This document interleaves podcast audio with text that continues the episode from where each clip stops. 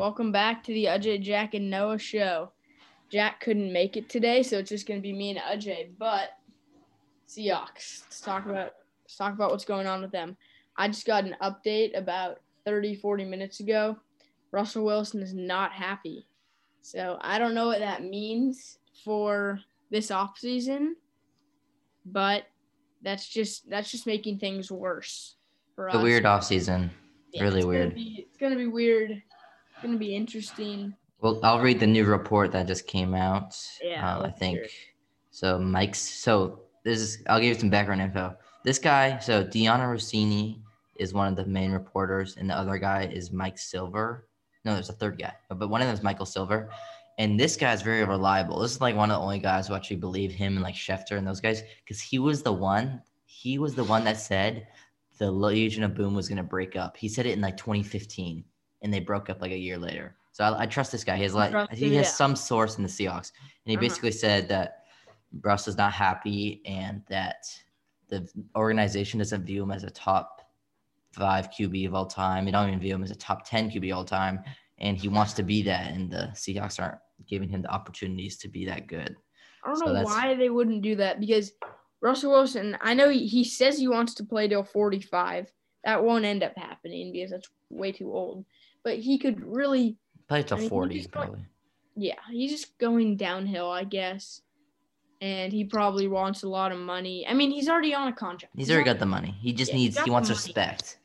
He wants his, Respect. he wants power. That's what he wants. And yeah, and he wants to not be sacked, but he needs to be able to throw the ball away more. And like he needs to just make quicker decisions, I guess. I don't know. I'm just seeing stuff about how Yeah. Well, the He- Seahawks do have some flexibility.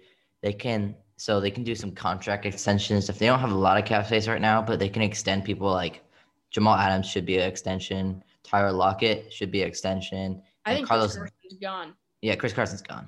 Shaquill Griffin's probably gone also. Yeah, he's he's he was on like I don't know. I don't know. he wasn't. He's not. If he's gonna, he's gonna ask for like like eight to ten million. He's not worth it. I'd rather pay Carson eight million than him. He didn't have that amazing of a season. We can probably bring back Dunbar for really cheap, which will be Yeah. good. And we have DJ Reed already on the roster. He'll probably be another starter. so Mhm, I that's- like Reed, yeah.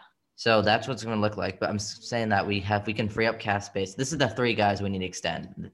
So Jamal Adams, obviously, we don't want him to hit the free market next year. Mhm. Tyler Lockett, even though you might, it's not like a must. His, I was looking at his cap situation. I was reading about this. If no matter what, if we extend him, it's only good things to happen from extension. There's no, you're not going to lose anything if you extended him. You're only going to get more cap space. There's no like, that's how his contract is structured. You just guarantee all his money next year, and not this year, and you free up a bunch of cap space. Okay. And then Dunlap is there's a lot of talk about Dunlap. If you hear the reports, there's like rumors that they're going to cut him and then re-sign him for a more friendly deal. There's rumors that they're going to cut him, just not re-sign him. And there's also rumors that they'll extend him. So, No, what do you think we should do with him? Why would we do that? Why would we? What do you think we should do with him? I think we should keep him. Extend And- or not extend? Yes, I think. Well, I think we should extend. Yes, I do think we should extend because he helps our he helps our defensive line.